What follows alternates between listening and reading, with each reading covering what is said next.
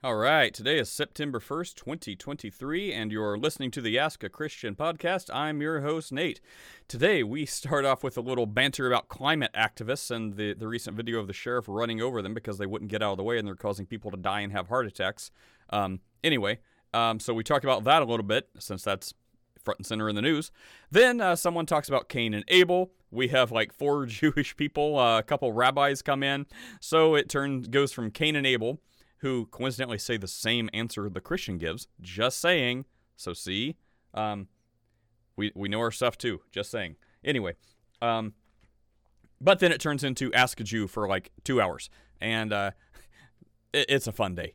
Um, this I think Muslim guy comes in, tries to pit the Jewish people and Christians against each other. We don't take the bait. Congratulations to us. He leaves disappointed that a holy war will not be started today. Uh, then we uh, we have more dialogue, and then evangelizing Christians try to come in and tell the Jewish people how they're all wrong, and the Jewish people yell and scream, and it goes back and forth. So, um, you know, half good, half eh. But um, I think we end on a high enough note, and I leave before I get myself in any more trouble in my own room. So, take care, enjoy this discussion, and surprisingly, this is still reasonably civil. Um, you know, give or take a couple guests who whatever, fly by. So, um, check out the Ask a Christian book, How to Have Civil Dis- Discussions with People Who Aren't Always Civil. Um, that's on Amazon, free to read with a Kindle Unlimited subscription. You can also check out something else, the Ask a Christian store, grab a t shirt, support this podcast, because people need to have civil discussions more and more. Uh, this room that like barely holds it together um, sometimes is a testament to that. Um, so if, if this is as good as it gets, man, everywhere else is straight in the gutter. So, you know, we're trying to share the love of Christ, share the gospel, what Christianity is and what it definitely is not, and be civil all the while. And we usually do a pretty good day, uh, pretty good every day. And uh, I'm going to say this is even pretty darn good considering all the contention none of which are caused by the regulars. Uh, anyways, so take care, enjoy this, and share these links. See you later. Maybe somebody, maybe one of our British ladies can help us with this, but um, yeah. So like, apparently these things are like 140 decibels, and they just start going, you know, if you turn it on, um, and you can't. And apparently it's hard to turn off. And so these guys took these rape alarm things. Um, or like some some counter protesters of the climate protesters, and they put them on helium balloons. And this church, you know, is an ancient church, so the ceilings are like 60 feet tall. And so they just let them go in this very acoustic space, like three or four of them at like 140 decibels, to just, you know, here you go. This is what you do to everybody else. oh, that's funny. And then, so what do you say about you know when when it seems like when it seems like justice has been served a little bit. I mean, I mean, I guess it's one with the rape alarms and the noise, which is just funny. It's kind of like a whoopee cushion of this. But having the police just like mow someone over because I mean it's still you know it's it's like in the realm of self defense, right? It's not like they're just going out and be like, please move. Oh, we're gonna meet your peaceful resistance with violence. It's like they're actively like you know because of their actions that's leading people to die while they're waiting in the car without gas and have heart attacks like heat strokes and like legit medical emergencies. So that's very much force I support. It's in defense of the innocent. Like, you know, self defense is typically for your life or the defense of, you know, like innocent person around you. So I mean, yeah, they got to do business. It's like, look, don't chain yourself to barricades in the middle of the road. Uh, you know what? What is it? Um, the, the play stupid games, win stupid prizes, or the less Christian f around and find out. Well, they found out. Oh, gee, yeah, you are you are um in Britannia. how, how are how are the climate people over there? Is anyone like gluing themselves to the sidewalk recently or lately?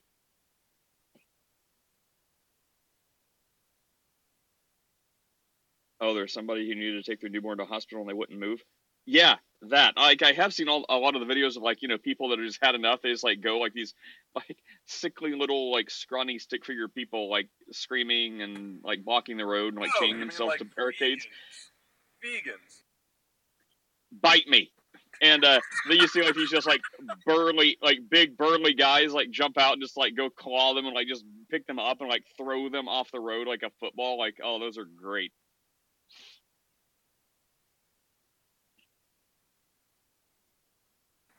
Salt is not just something you put on your food. I just made that up right perse- now. Is that pretty good? Is that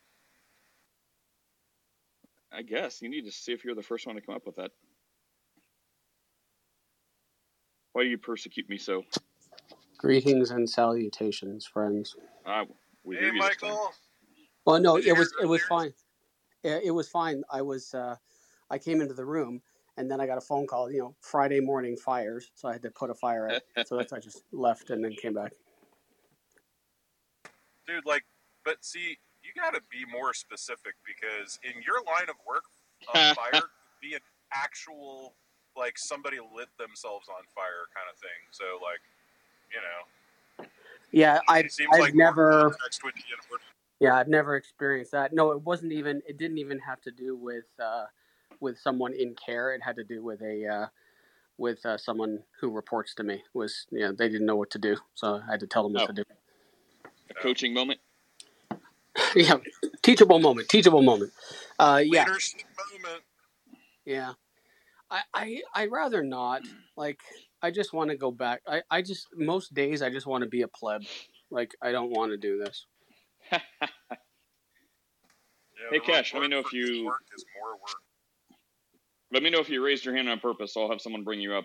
Like it's not letting me use the controls, so I'll have to make Chris a mod to do it. And I really don't want to do that unless it's absolutely necessary. I mean, yeah, dude. We're already talking about machine dude, machine gun preachers and mowing people down on the side of the road. I think this is maybe the least Christian ask a Christian in history. But but I mean, is it? I mean, it may sound a little harsh, but I mean, it's really not, right? Like, no one's saying go out and like proactively do this stuff. It's like in direct retaliation to legitimate crimes that are being done. Like, there's no reason, like you know, under the laws as I I know them, like you know, it's still in America. I don't know where, like Arizona, or I'm not sure where it is. But I mean, that's got to be under some sort of umbrella that I would still agree with, right? Like, they're doing things that directly lead to people having heart attacks and dying. Like, that's that's an aggressive act. Like if that is met with force instead of kind words, then sorry, that's justified. Who, who do you want a machine gun now? What are you saying? We Oh, were talking about a movie. the thing we were actually talking about was the uh, barricade of like people chaining themselves to barricades blocking traffic. You know, to for, uh, for like climate activism. So they thought they'll just like stall a bunch of vehicles on a road and Oh. let them burn carbon in the atmosphere. Uh huh. Where the sheriff just like runs over them. He didn't run over them. He ran through the barricade. Okay. But Machine Gun Pastor, it's a movie from like 2014 with Gerard Butler. Awesome, awesome movie.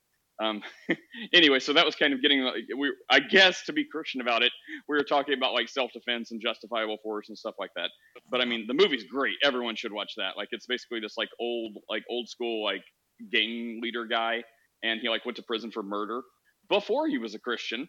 Uh, found Jesus in jail, got out finally, decided that you know he felt like he should start orphanages in Africa, so he did. And um, while he was there, like the local warlord or whatever decided, you know, they didn't want that going on. Uh, so they tried to stop it. They burned down the orphanages. They like were assaulting people and stuff like that. They're like, oh no, what do we do? We don't have money to pay for security. We don't blah blah blah blah blah. So the guy's just like, hang on. He like rolls into town, like finds some black market machine guns, and just like waits. And they come back and fight. And they just kill them all. So it's like you know old school Um, American like gangs turned Christian mm, versus godless warlords trying to kill them. Right.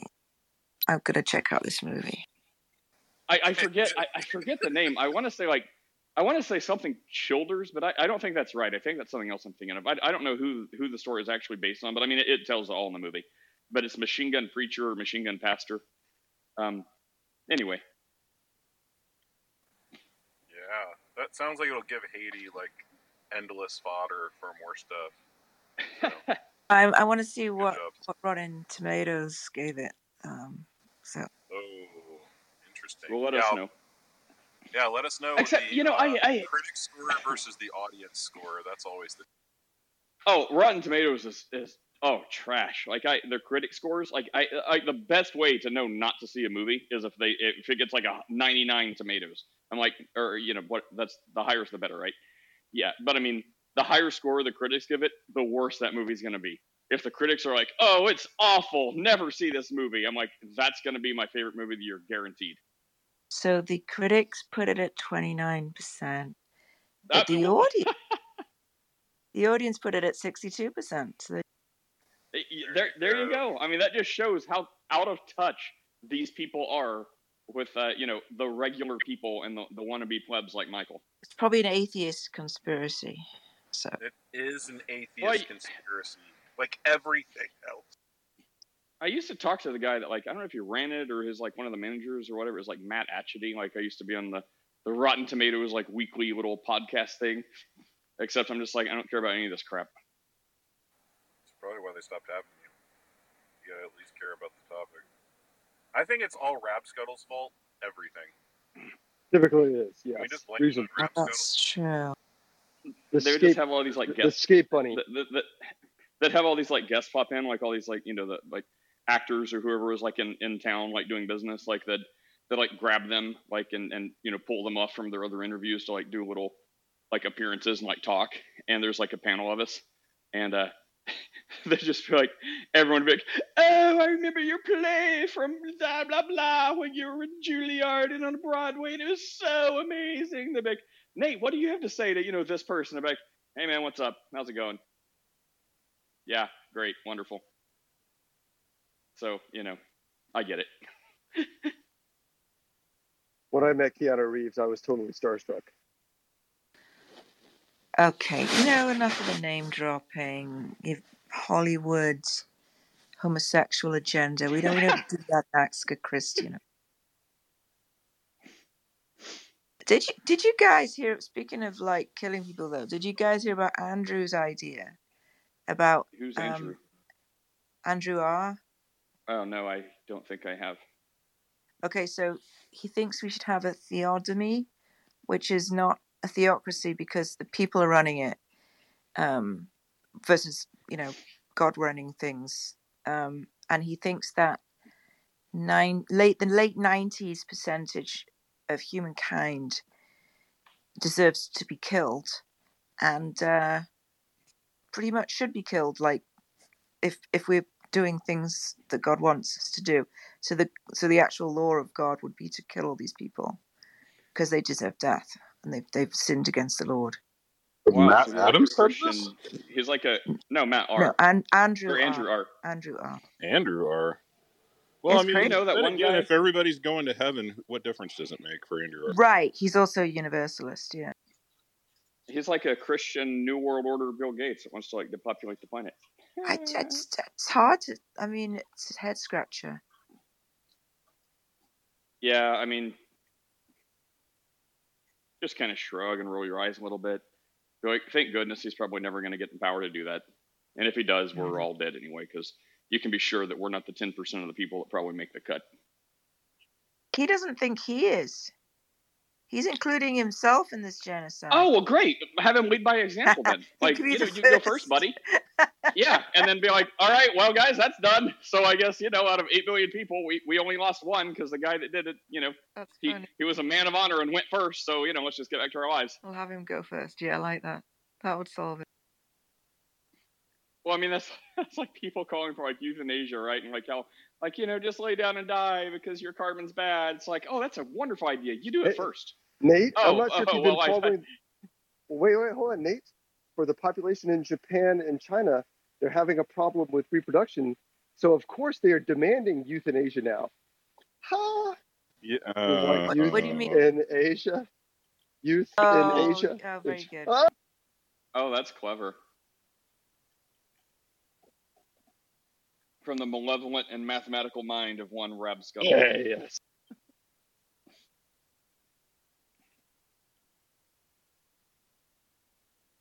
I was looking for if there's a break here. I do have a question for the Christians in the room.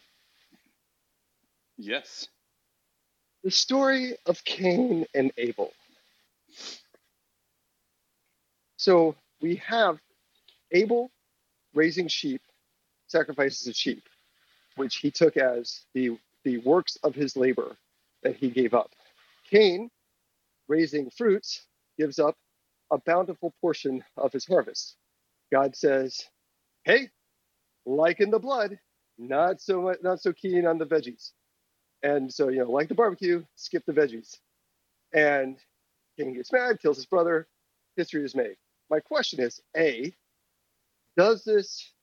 First off, we can ask the question: was this reasonable for Cain to not realize that God needed blood? Second off, was the proper action of Cain at that point to trade vegetables to his brother for a sheep to then kill? Or C, does and if that's the case, does it indicate that tithing your money to a church is wrong? Because really God needs the sacrifice in a very specific form. So before Chris says God doesn't like vegans, um, I want to read that story. I there is a little more to it, right? Like, wasn't there like something about also an, an attitude behind it, or something like, uh, you know, Abel was doing doing this for the right reasons, and Cain may not have been, not just the, um, you know, what was offered. I could be wrong, but that's what I think. Let me. I mean, I'm pretty sure that the point of the story is that vegans are evil. Well, I've been a pretty bad vegan lately, so you know, there's that. So the story is, let me just point out, it's it's this is uh, Genesis four. Now Abel kept flocks, and Cain worked the soil. In the course of time, Cain brought some of the fruits and soil as an offering to the Lord. And Abel also brought an offering, fat portions from some of the firstborn of his flock. By the way, notice he was going to eat the meat. This is just the fat portion from some of the uh, newborn. The Lord looked with favor on Abel and his offering, but on Cain and his offering, he did not look with favor. That's that's that's it.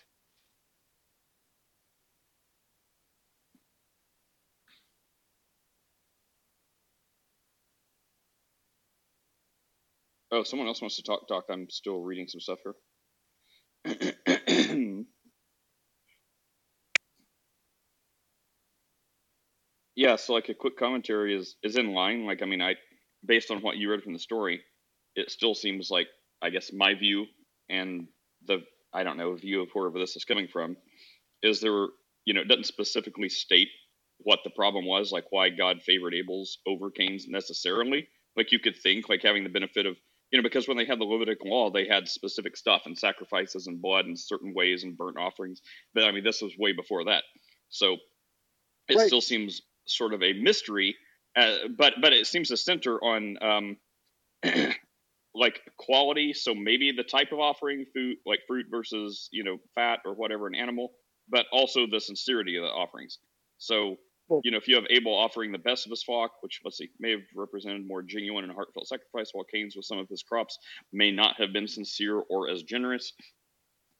I don't know. Like, did Abel, in what you just read, did Abel bring like, did it mention like whether Abel brought like the best, and it, it could allude to maybe Cain just kind of picked up some fruits from like from around the corners or stuff that was not like the best and brightest. I don't know.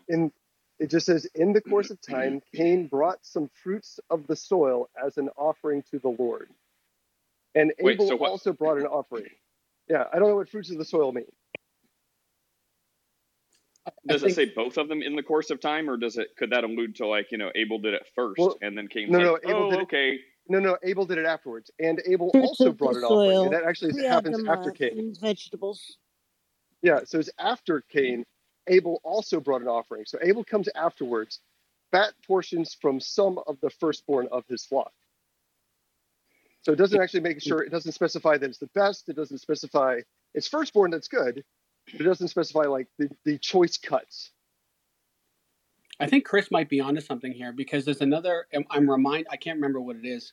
Um, there's a there's a Bible that talks about a sweet selling aroma, an acceptable sacrifice. Well, hang on, let me just, just Okay, yeah.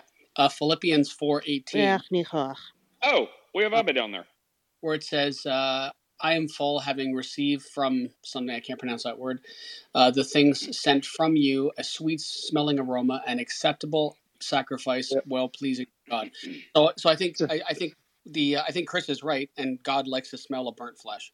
God so, loves so barbecue. So, if, if, uh, if I may for a moment continue with what my Hebrew Bible, yes. Yeah, let me let me continue with my essay here, just for for a moment.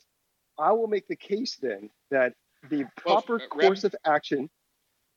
I, I, I just don't want you to make a case um, that maybe shouldn't be made. I'd like since uh, Abba and G are here.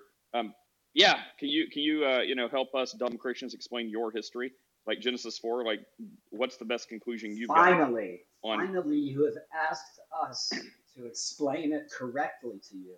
Thank you. Well, I have I have my own theory, but I want Abba to go first. Did the Christians finally Wait. give the answer? To consult your local Orthodox rabbi. They finally said. That's uh, wait, wait. Okay, so to be fair, That was it. that's always my answer. Uh, uh, Abba, could you Oh, could you good. start out? 'Cause Oh, now, good. Now I we, hadn't heard that in the hours I've heard you saying nonsense instead. Well, you know, saying I'm saying nonsense is probably not going to be the best way to have this conversation. But anytime there's something to do with your history or your law, I'm like, go ask a rabbi. Anyways, uh, Abba. So to start this, is this going to be like no one knows for sure, but here's the most reasonable hypotheses, or is there like a there is one definite answer and here it is? I think the the the thing you want to first of all, it's a very concise story. It is very short on the kinds of stuff we might want to know. Um, the I think the relevant kind of phrase here that we're gonna the question is is why did it God accept one and not the other? Text is explicitly silent about it, but I think some of the words that you would focus on are this um, also word in verse four, right? Gam hu mibechorotzono, like he also did it. Hevel brought the sacrifice seemingly of his own accord, right? Of his own desire. And it seems like, uh, sorry, um, did I get this wrong? Right. Cain brought from his field, seemingly of his own accord, without, you know, just, oh, this sounds like a good idea. And it might be, reasonable way to read this, that Abel decided, hey, I saw what he did. I'll bring some stuff too. Right, so there's a question about motivation there. I think mo- typically the, the understanding here is one of them is doing it for the right reasons and one of them is doing it for the wrong reasons. Right? Um, it's clearly some kind of ancient uh, ancient story about pastoralists versus herdsmen or farmers, right? And about the, the Shepherd. social, yeah, shepherds and shepherds and um, farmers, right? And so it's clearly like a The Uh, farmer and the cowhand social should be friends.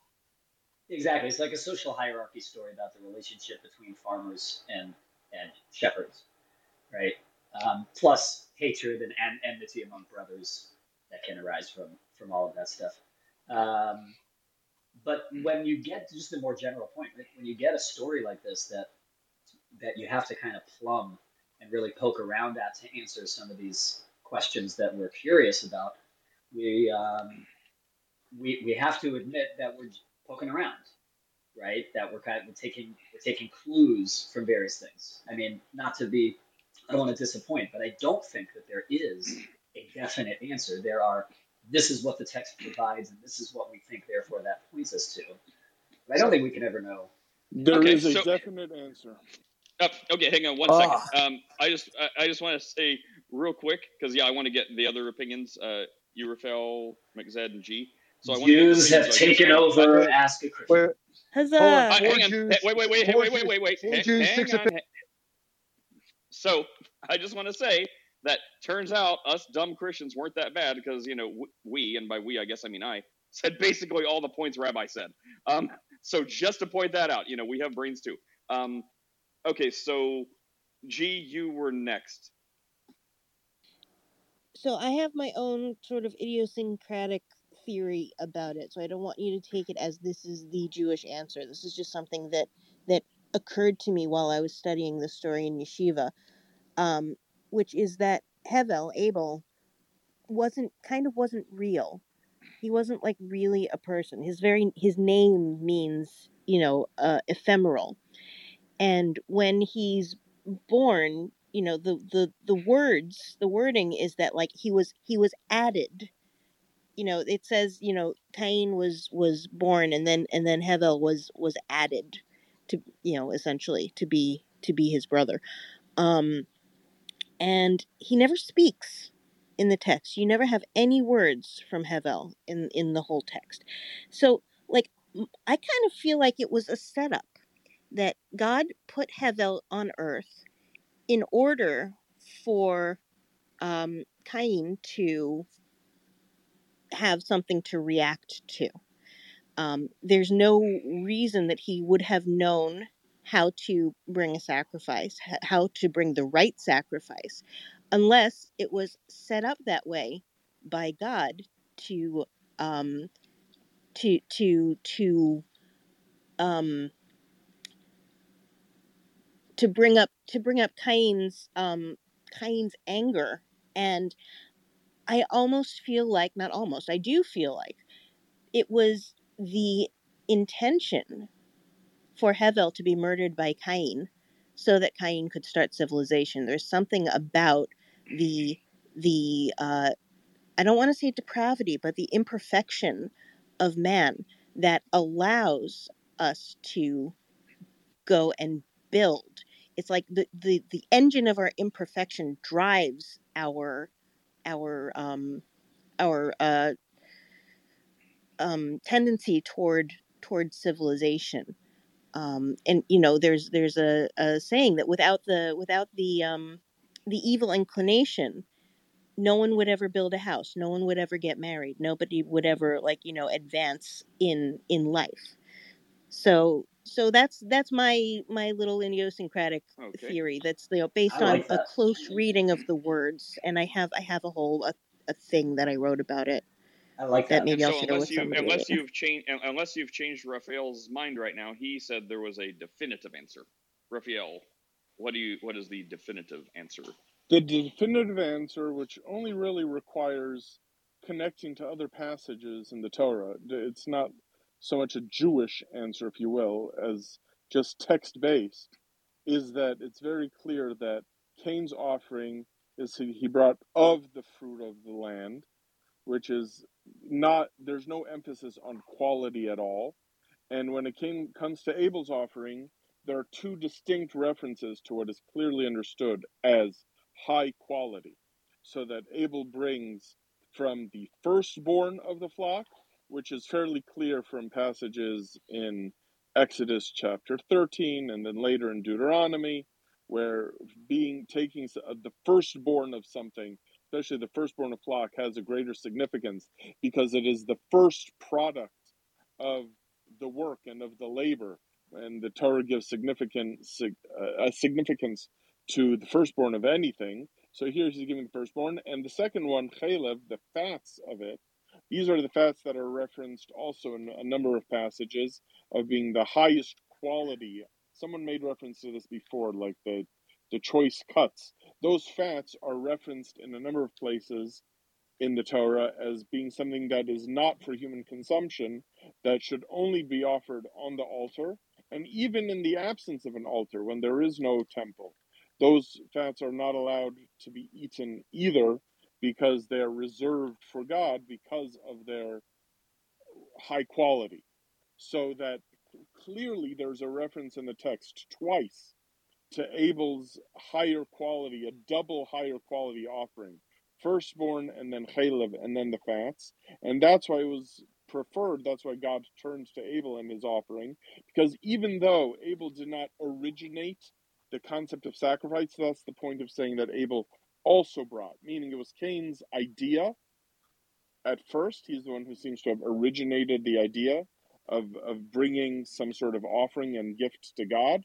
But he didn't share the idea with Abel. Abel afterwards also had it, but improved on the idea in these two important ways. And So, so now let me continue with my thesis, if I may, for a moment. This would seem to indicate, in a lot of these cases, it's like at least from G and possibly even from Raphael's reading and possibly Nate or Chris's, that the right action for a- Cain would have been to trade with Abel to get a sheep to then sacrifice. No, it's not about the sheep. no, It's I about don't bringing better the point. fruit. I, I, Being I, No, better it fruit. would I understand. about No, Rab, But it would dude, also- but hold on. No, but wait a second. Huh? Let's you're you're in a theory right now, but let's like adjust your theory because according to uh, on what Rabbi Raphael just said, the your theory is he should have. What you have to bring for the sacrifice is your stuff, the best of your produ- productive life, right? So it doesn't make any difference. So it wouldn't make any sense for Cain to get a sheep. He's not a shepherd. It would Well, make so- more sense. It would make more sense for him to to have offered the best parts of his fields. Is, is that what became this, the current way to sacrifice anything? Was just take whatever is best from your, your 10% of your best and take that? Is Yeah. that the Yes, best. actually. Yeah. No, no, I mean so like so so a woodworker. Hold on, let me be very clear. So a woodworker that makes chairs should sacrifice a chair. No, agriculturally specifically. Yeah. Okay, so You're but, but so a worker. agricultural But, society. So I mean, like That's Abraham, fine, but- when he gave tithes to Melchizedek, he gave him the first fruits. It's called the first fruits. He gave him Okay. the best ten percent. right. So let's go with the best ten percent. If I'm a woodworker, what is my best ten percent? I think you fail by the time you're a woodworker. You should have not been a woodworker. No, no. Like No, you, You, you, trade, you no, convert you your trade money. your So, yeah, chair for produce. yeah, so and car- trade the produce. Right. right. So now we're so now we're on my theory. I agree with you. okay. right? So my point would be that you're trading for that, which means the temple money changers were providing an extremely valuable service Oh yes, Yeah. because absolutely. God was required. Yeah, so Jesus flipping that's- over that's the the tables. Oh, yes, Rab! Jesus If you would have flipping said those, that, if you if you just Rab, if you just would have said this like 30 minutes ago, we could have saved all this time. I yeah, tried. the money changers, the money changers were not bad. It's it, it, the, the money changers on itself were not bad. It's that the money changers were also cheating and greedy and doing bad things besides just being like, oh, let me do a good job of trading your money for this. They were also like, you know, it's like imagine a mob being money changers. They were like taking stuff off the top, like they were doing bad things, not just like, oh, we're good little money changers. Like they were bad money changers. They were bad, but uh, well, my point is, why wouldn't God just take the money directly? But why Well, but not so, just take the money directly? Like, what is the benefit? Because again, of there's trading the because money. because Rab, Rab, Rab, the temple had its own money system. You had to Right. trade money.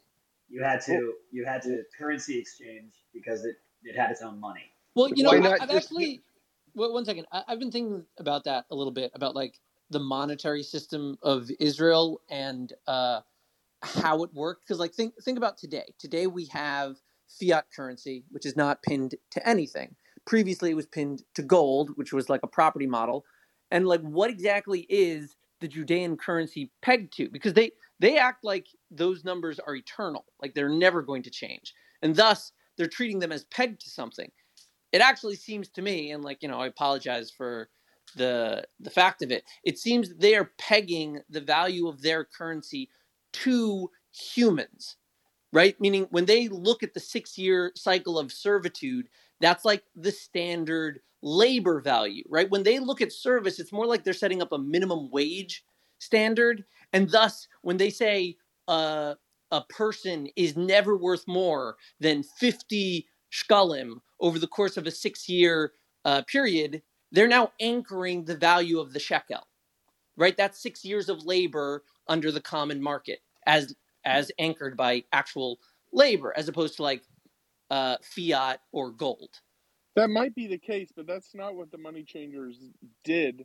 Meaning, we have an entire tractate in the Talmud called Shkalim, devoted to exactly what the monetary Right. That's that's what I'm highlighting. like. This would be a secondary system. This would be like uh, a rabbit. Uh, sorry, a temple currency, which would be somewhat distinctive from the common currency because it has the truma as like its own monopoly. Meaning they didn't have a, a single fixed denomination that we're familiar with nowadays, dollars. Meaning they were dealing with many different kinds, and it's because there was a requirement to give a half a shekel and only a half a shekel. Right. So there would be people would have money that was not in shekel form, so they had to break it down, so to speak, and make to make half shekels and give the half shekel along with the uh, banking fee to account for you know the work kalbon it's called to account for you know the extra work involved in breaking down the shekels. You had other currencies that were in were being used at the time throughout the Roman Empire. That so there was a lot Right. of work to be done in terms of breaking down the currency and then taking for sacrifices. People they often they didn't come with their own birds or their own animals. They expected to get them there in the temple. Right. they would bring the money, deposit the money into the into the uh, the the box basically, and they would be, you know, get the birds in place. So there was just a lot of changing and exchanging Right. uh, Okay, that so- had but to be that's- done. So a lot of All right, room hold for people wait, to wait, wait. feel sour about the transactions and exchanges. Well, okay. Well, wait. Before that, though, so if the issue is like, it would be more sane in a large way to say the issue is It's the work of your labor, the effort you put in, all of this, the tithing amount. Why go through the effort of translating it into an animal to then kill or a bunch of fruit to then hand over? Honestly, Why they not don't just give the to. money to the temple? Most Yeah, of the time, so they don't have to to do that? donate money. They want to do the sacrifice offering. If they want to do the sacrifice offering, yeah, it's got to be a particular procedure with all of these requirements and make sure the animal is this and that and that it's not done on the same day as like a relative of that animal's. There's like a whole lot of Oh, it's like an amusement park ride. Like you pay to get There's in, right, right, exactly. there, There's a lot like, of the different rides you're getting on. if you want to do like the full temple experience, that's going to be costly. But if you just want to donate, yeah, you can throw five bucks at the temple; they'll take it. I like that. So you're visiting. If you want the full temple experience, you'll need to please Exactly, deposit exactly. additional Yep. money over here. It's a Disneyland model. Exactly. Get your three pigeons. You can go front, cut the front of the line. If you buy a goat, you can sacrifice first. I don't know if there's a way to cut the front of the line, but my guess is there would be. And like this is where you're going to get sour feelings, like bureaucracy. Like, hey, why is that guy jumping in front of the line? And it's like, well, his family lives right outside of Jerusalem, and he's been providing flocks for generations, and he's bringing the choicest of his a- first. He's So like, a, he's we a know the season guy. pass holder. Yeah, he's a You know, season pass wife- holder. He's here all the time. Exactly, exactly. Okay, so uh, now that we've had 30 minutes for this, let's transition from Ask a Jew to Ask a Christian. If there's uh, any questions for us, otherwise, I guess the Well- uh, the rabbis can keep on going. Well, so- not you, regularly Rab. scheduled I- program. No, no, no. But I Hey, hang on, I want to, I want to, wait, wait, I, I want to see if Steph's talking. Steph, I'm so sad that we missed that guy. Um, he would have been perfect for this conversation and with these rabbis. Uh, Newman, do you know him? The guy that? Are are you Uh, no, I don't like- know him. No.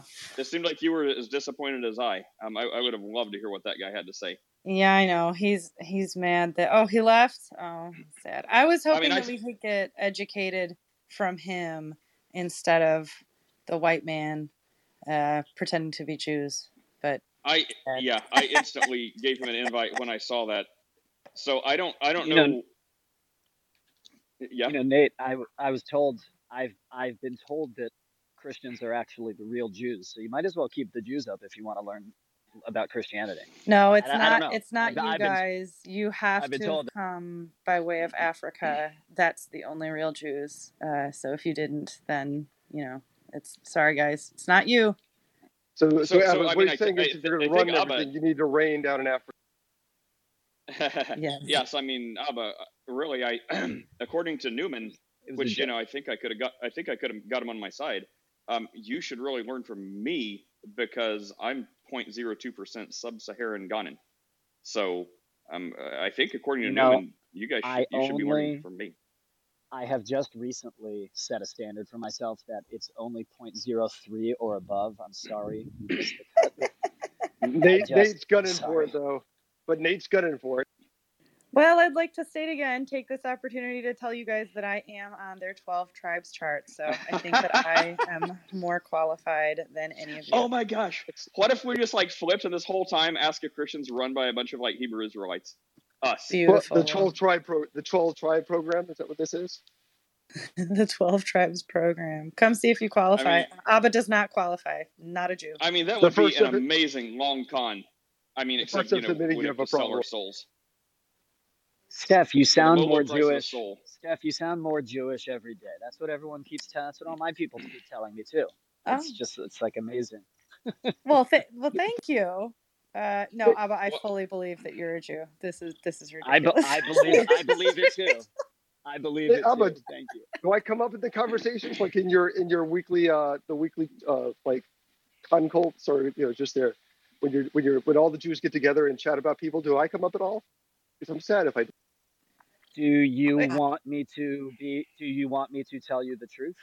Yeah, just with the, in the in the big global group Only that gets together on, on on Zoom, and you all talk about everybody and go through the list. Like, uh, do I Is come it something like they don't talk about you at all because no I- one I- thinks about Oh. You mean the elder I millennials of. Zion? Yeah, that group. Yeah, I Yeah, I apologize to everybody in the room. Nobody on Clubhouse comes up in my Torah discussions in real life. Pretty much. Oh, come Oh. on. I'm sorry. Well, could you could you make it a point just this next time to to bring us up just so we can say we we made a cameo? That's not true. I I'll definitely you know. contributed. You're totally going to use at some point Mechitza Bapeh. I don't know how. I don't know that when, I'm gonna I don't know use. why you're gonna use wait, it. hold on. Random. Wait, hold on. Just a moment. Moment of Jewish nerdery. Gee, do you know what mechitza bapeh is? I actually don't. We made it up. It's it's a dental dam. we just made it up. Okay, That's so good. wonderful. That's I, wonderful. I want to get to I want to get to Sun real quick because I think we what was the conversation, Steph? You were I saying also we have talked an to Sun the actual other day. question. Well, hang on. Okay, well, let's hear your actual question in a minute. But Sun, I forgot what we were getting in trouble for the other day. Or did you have a different question? Or Oh, he started asking about the. Trinity, and then um, Nate or uh, m- Chris let him have it. That, so that's how he ended up. oh, Yeah. uh, yeah. What's up, son? What's going on, Nate? We barely had a decent conversation. I think he got impatient, but that's cool. I think that's You're really hard to hear. Can you get?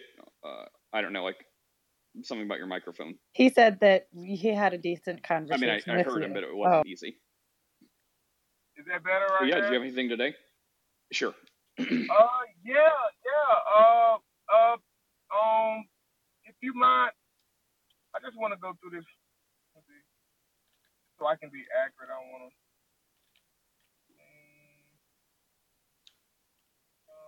Wow, what? Verse. Proverbs, yeah, it's, it's Bible verse. Proverbs 3, verse 5 to 6. Yeah, Perfect, I just perfect. wanted to What say? Uh, yeah, would, would, would this contradict the laws of logic or the rules of logic that we kind of, that majority of Christians use to interpret the scriptures? Wouldn't it Proverbs clearly contradict? Proverbs three, five, and six. Yeah, wouldn't it clearly contradict that? I would love to to pass this to Abba real fast while I actually uh, look up the verse myself. But yeah, Abba. Does Yeah, I Proverbs gotta, three, five, and six look up. I gotta the look up the verse too. Give me a second to just get to the verse. right. Can you? What are, what are we saying that it contradicts with? laws of logic? I think. The laws right, of Proverbs logic. three, five, and six. trust in Trust in the Lord with all your heart and do not lead on your own understanding. Okay. Uh, no, I, I mean just like What? It, why yeah, does it uh, but you- with logic? I don't Well, get it. just, I, I want to understand the question. I just want to understand the question better. So the verses are: Trust in the Lord with all your heart, and do not rely on your own understanding. In all your ways, acknowledge Him, and He will make your paths smooth. Okay. So what's the question? Doesn't that conflict with logic? So just explain. How does that conflict with logic?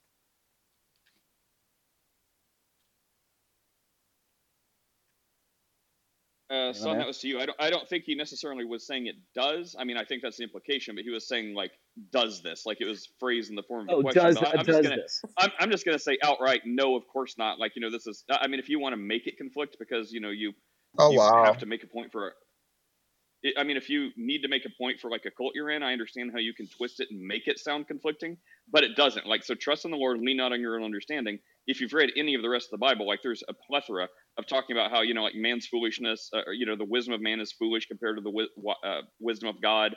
So that's that's the point. So ultimately, if you trust in God, you're not going to be led astray. If you trust in like the wisdom of man, which uh, you know the Bible it compares a lot to like you know not near able to grasp, like come close to grasping the wisdom of God.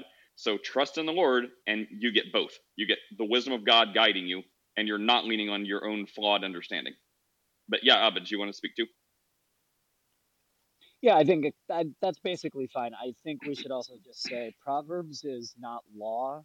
Proverbs are like good advice, wise things, right? It's not. What was uh, that? Proverbs aren't law; they're what?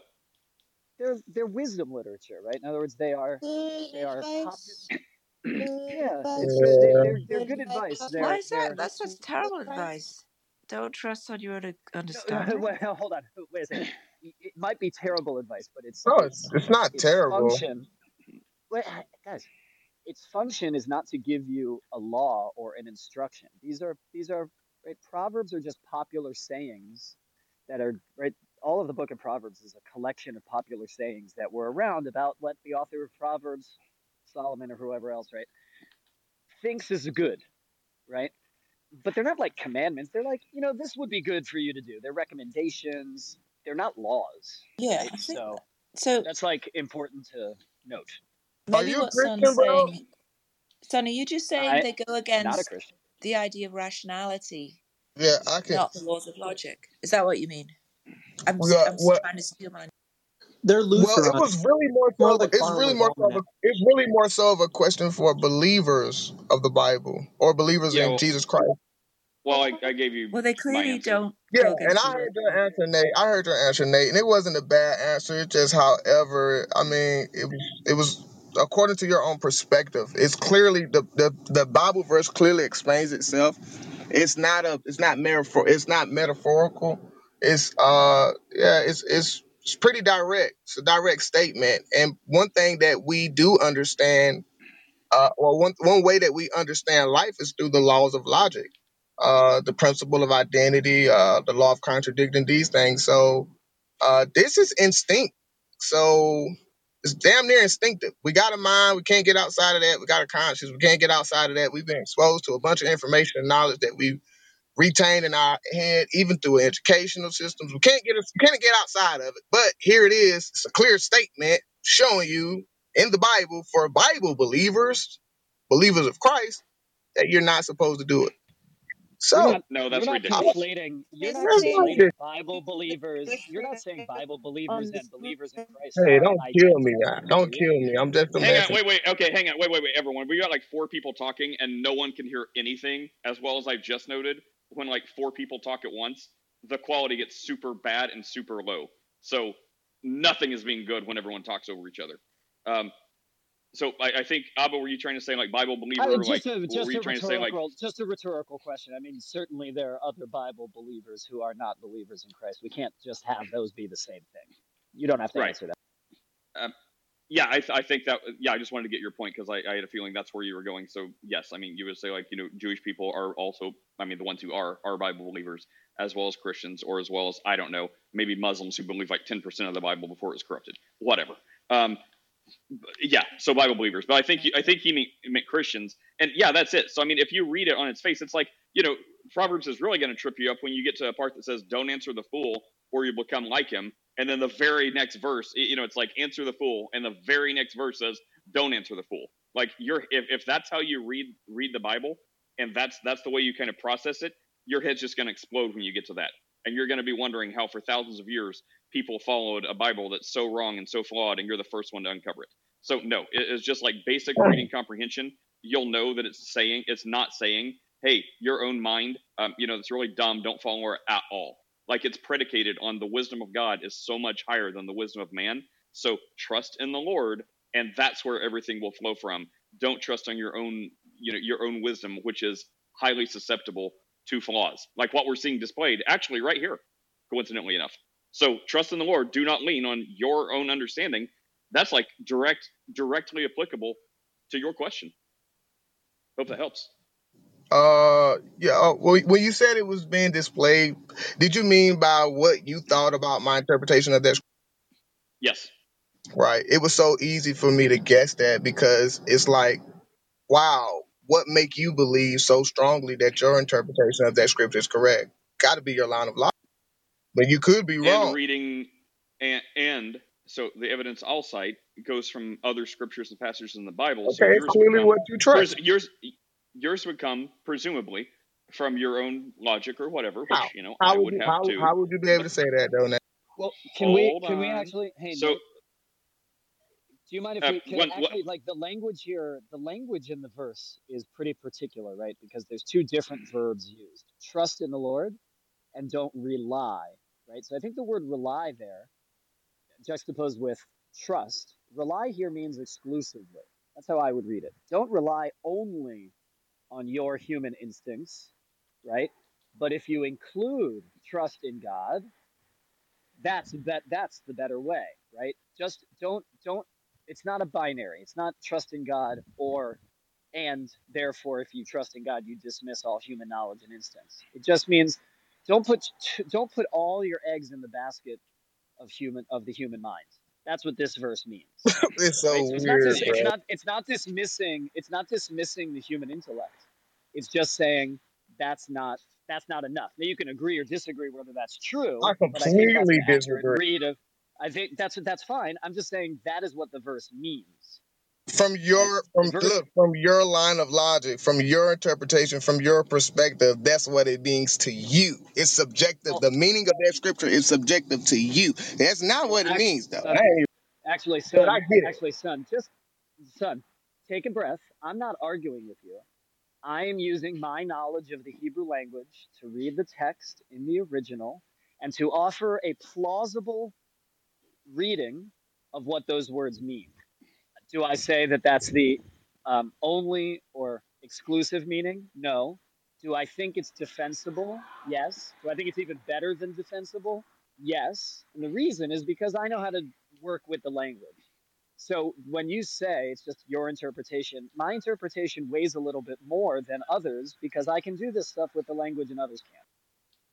And I think what you, I mean, I think what Abba said is just this fine. is But a son, pure it, it, example no you my fault okay, son. Oh, I hit the wrong button because you're talking. I was trying to hit mute. I'll bring you up in a minute if, that's fine. Anyways, but I was trying to say to my point. You just said that's not what it means to Abba, and like based on what your own understanding, your own subjective understanding. But I was going to say, you know, I, you would presumably say you're using logic, which you know I make uh, fine, um, and I would say I'm using the same metrics. But then I'd say what gives more evidence, like you know Abba and his you know uh, experience with the language, I would say is the benefit of me just reading the rest of the Bible. So like whether you whether you think it's true or false or not, like it, it goes on to explain itself. So if you look at the totality of Scripture, Paul in 1 Corinthians 125 says, For the foolishness of God is great is wiser than human wisdom, and the weakness of God is stronger than human strength. And other places, you know, it talks other Bible verses it talks about how, you know, the wisdom of this world is foolishness. And you know, so it con- it constantly compares throughout the Bible the wisdom of God to the wisdom of man. And God's is higher, God's is wiser, God's is perfect, man's is not. Um, so that I mean that's the evidence. So you know, Abba is citing, you know, let's just say we're all using logic, right? We're, we're all using that. So we're all using our own understanding. Um, and then Abba is citing his experience with the language. I'm citing the rest of the scripture that that ties into this, taking the totality of it. You have cited nothing other than, I guess, your own understanding. So I would say that's that's what we're bringing to the table. Anyways, I, I can bring you back up in a minute if you want. Um, but Steph, you had an actual question. Is that right? Um, yes. I don't know if it's Do you feel lucky? We're, we're all ready to pounce. well, okay, my question is for Abba. Um, so, or anyone, or or Mixed is still here. Yeah, yeah. Okay, It's forbidden. It's forbidden stuff. Forbidden. excellent. Thank you. That answers that. Wait, Carry what's on. forbidden? No, he's just kidding. Oh, Um, Mostly. okay. So I thought this was going on a previous discussion. All the fun stuff, anyway. all the fun stuff. Yeah, we can relate to that.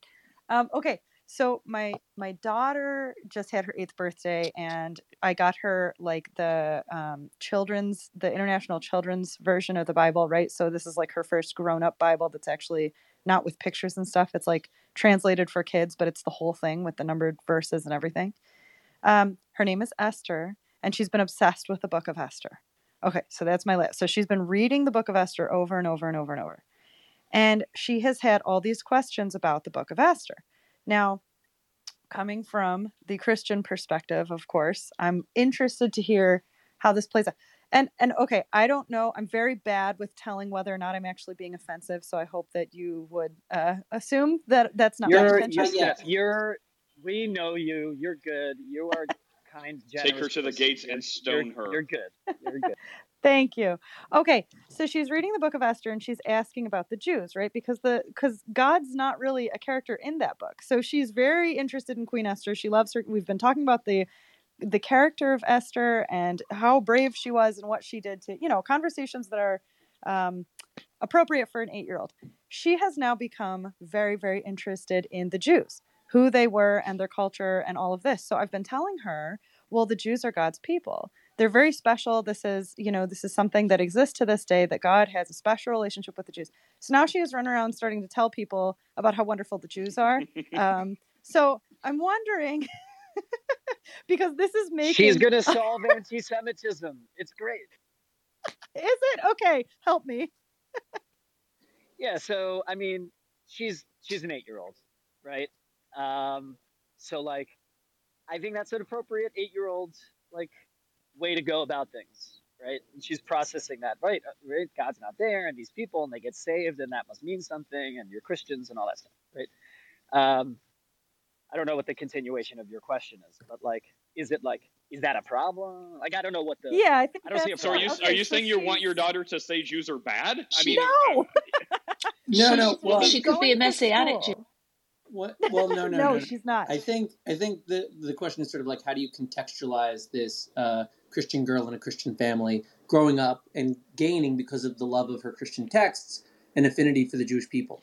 And Yes, and she's going around talking to people like she's mentioning how much she loves the Jews, how the Jews are special, right? But then this is making her atheist teachers somewhat uncomfortable, I think, uh, because people kind of give her an eyebrow.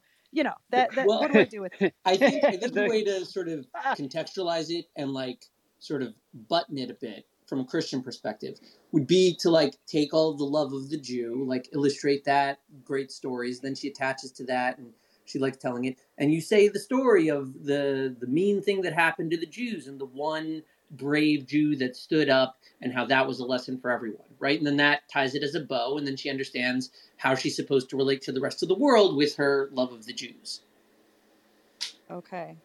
Um yes, I like that. And so then you know in the rest of Esther that most the part that the kids don't read where then Xerxes gives them the power to slaughter everybody who had been oppressing them. Wait, we're not supposed to read that. To Well, you got to read that part. Yep, That's, you got Well, that's, children- that's the point of Conflict the, of the sto- That's the whole point of the story. I know, My I kids like the agree. best. But in her children's Bible, that's not there. They deleted it. it's not. Oh my You god! should not be telling Jews that you're Oh my deleting Steph, parts of the I Bible. never We're not really doing that. Wow. I never really No, no, no, wait. explicitly took all that stuff in until I was like, eh, for sure, a teenager. Yeah. Like, wait a second. We They can't, read what? it at our preschool at the JCC. Wait a minute. Okay. And all the little Yeah, kids were language that- traumatized. they were Wait, okay, listen. When when you read it in have the English, little tiny children's Bible with the illustrations, okay? It's the story of Noah and all the animals are getting on the ark. It's the story of Esther and how beautiful and brave she was. They they cut it off at the part where Xerxes listens to her and the day is saved, right? They Wow. don't then illustrate. Oh, illustrate. they don't have the hanging of the ten sons of Haman. No. So this is wow. So she's been And there was no floating me- bodies of dead sinners in Noah's Ark.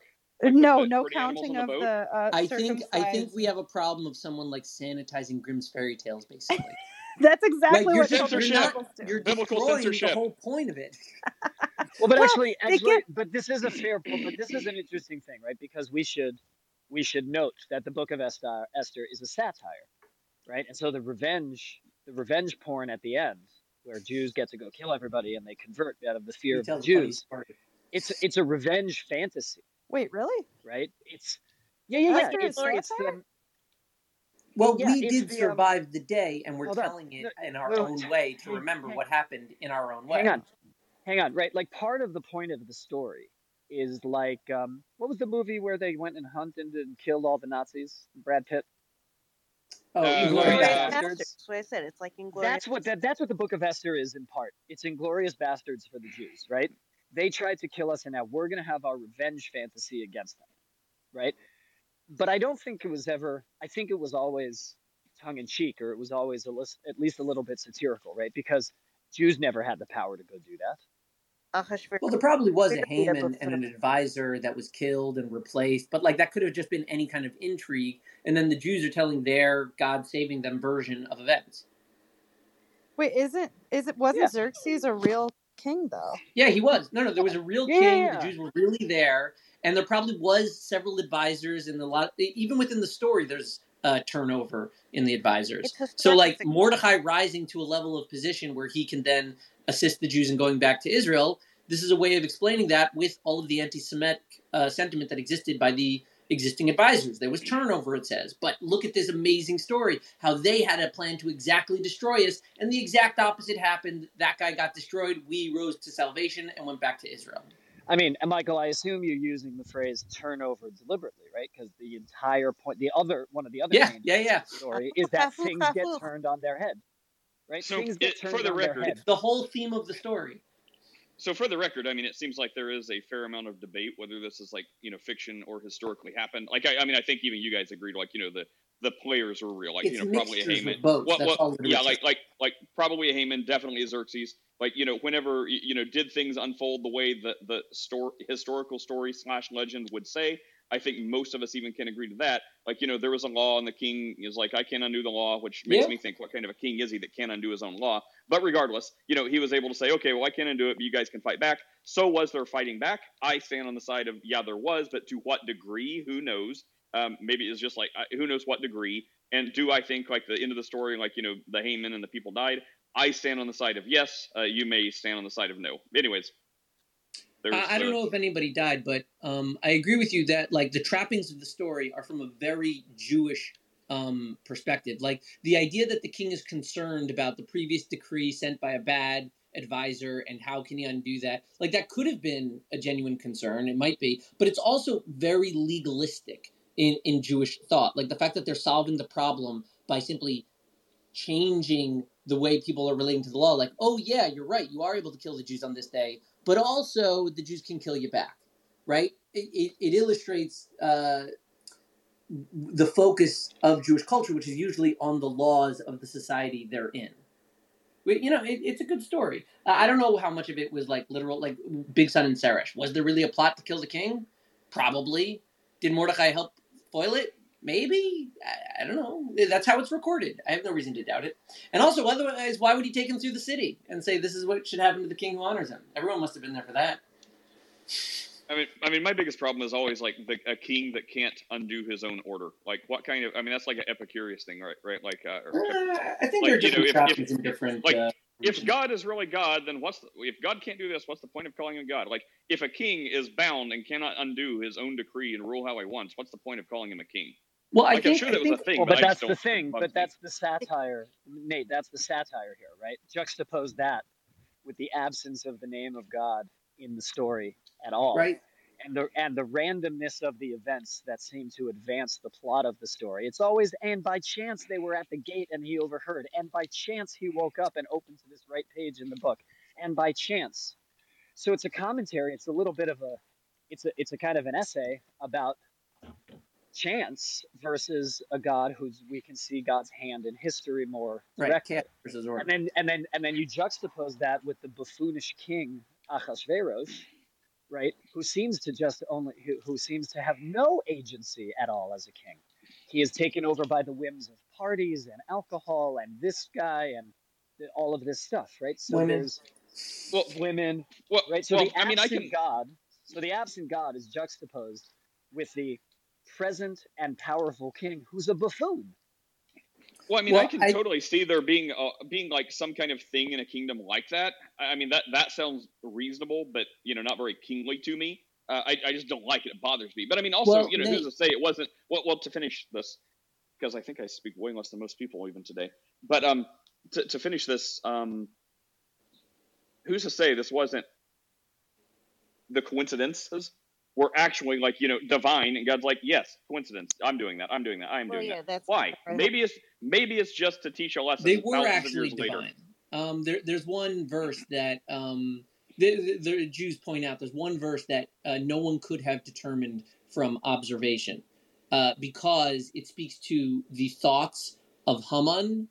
Uh, and in the narrative, like after he has that thought, shortly thereafter, he's like abducted, taken, and uh, executed. So the only way they say it would be from God. That's the one thing they say about Megillah. But the one thing I wanted to highlight about the law, about the king not changing his laws, I think that might be a bit of your modern sensibilities for what kings are. Because I think, eh, like, I've studied the law and I don't know exactly how every culture is applying it in every era, but the idea of a king being limited by the laws he declares in his lifetime is actually, in my opinion, part of the legal construction of the institution.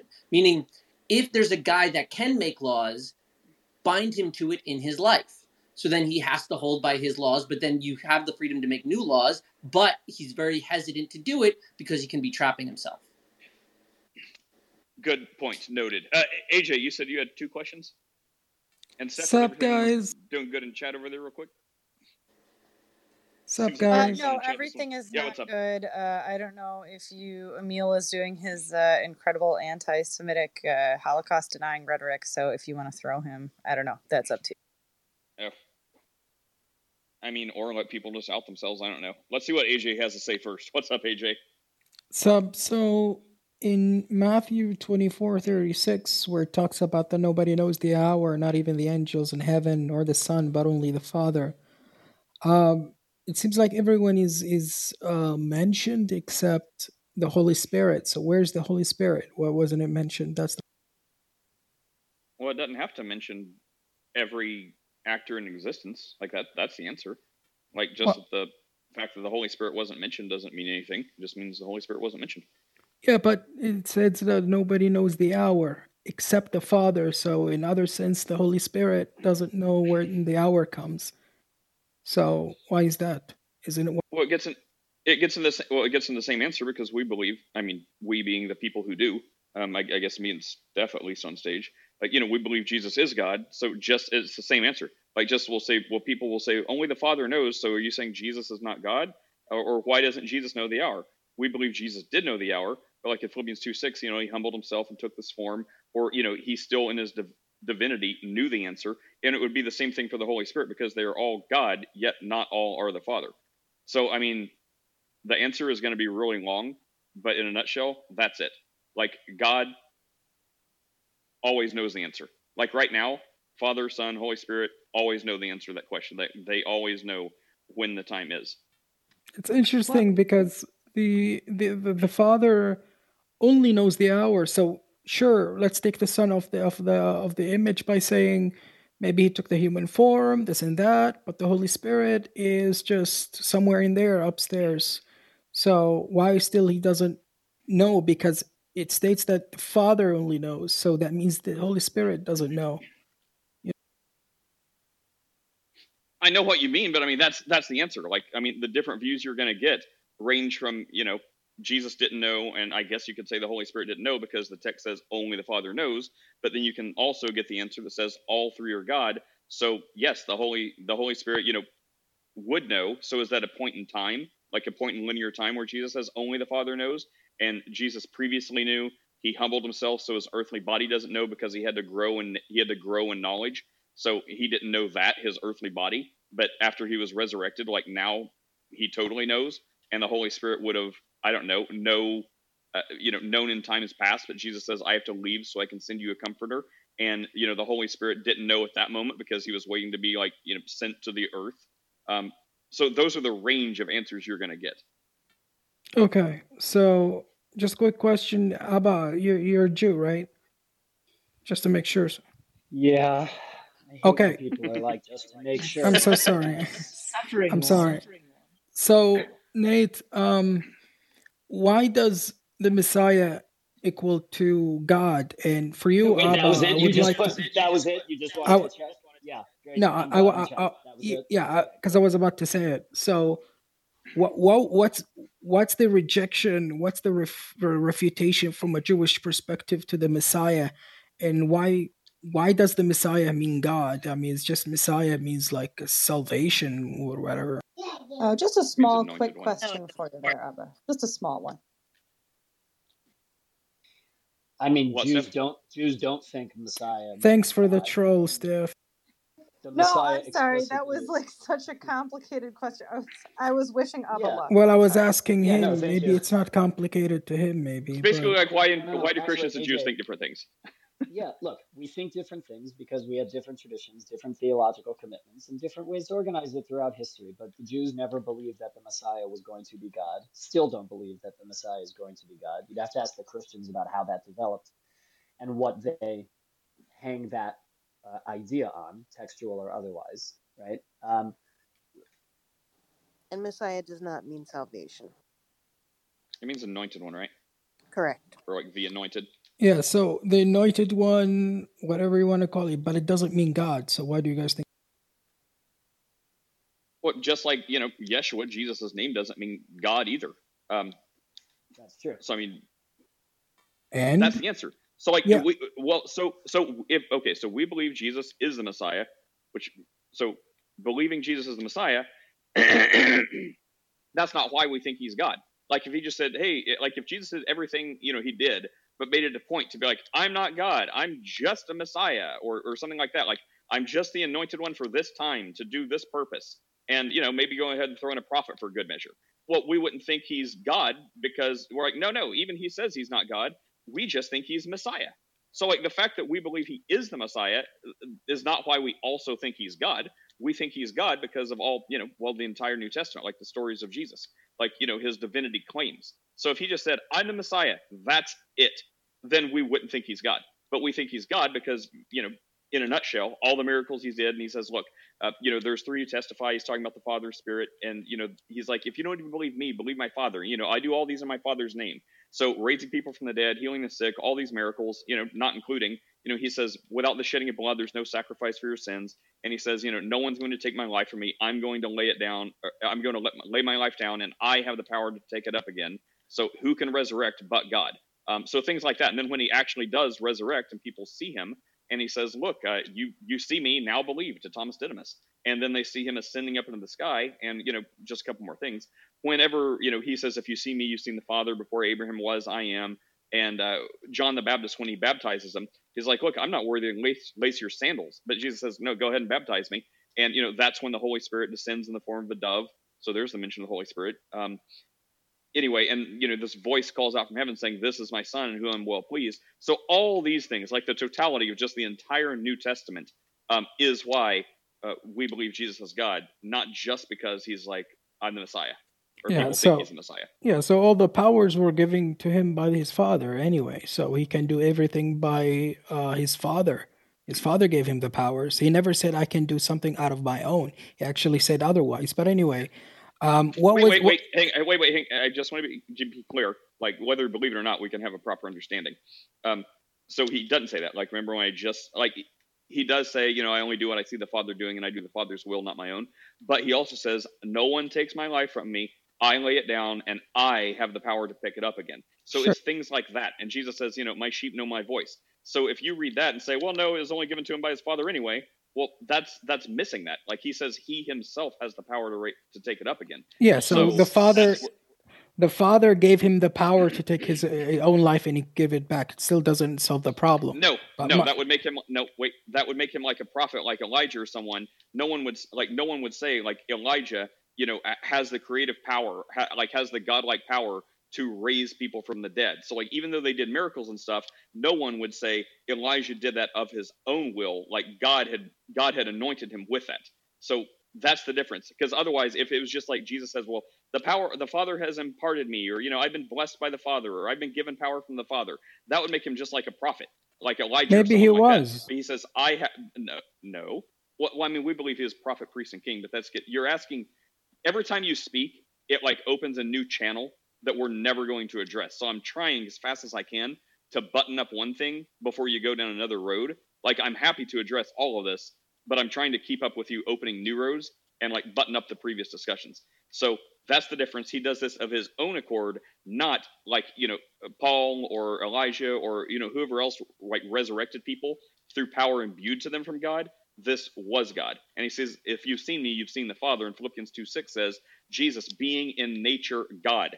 So it doesn't mean like if he's a son of God, it's not like you have a son and now it's your son. It's not like that at all.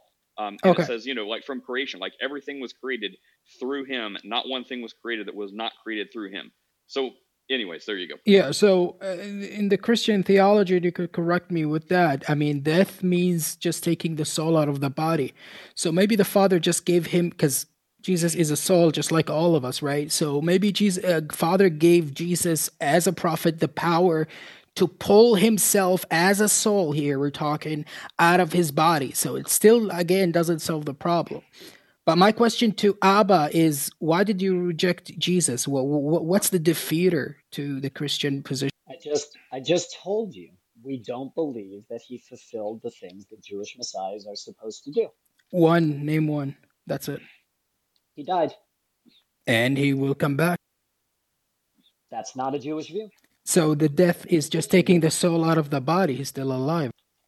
Listen, what you're doing is is you're saying, "Hey, Jewish person, or hey, non-Christian person, here's the Christian idea. Why don't you believe it? Well, we don't believe it, but Christianity says it this way. Yeah, I already told you I don't believe in that theology. It's a it's a really stupid circular kind of a way to ask the question. I already told you. Why would you apply the Christian standard to somebody who doesn't hold those beliefs? It makes no sense. So, Okay, Well, thanks. it's kind of are like you the are what, you what's ca- Abba? what, Are you hang saying? hey, wait, wait, hang, hang on, wait, wait. Yeah, I mean, it's kind of like the same thing. Abba, like you know, I literally just went through like all the reasons we think you know Jesus is God. I mean, not you, but you know, we Christians.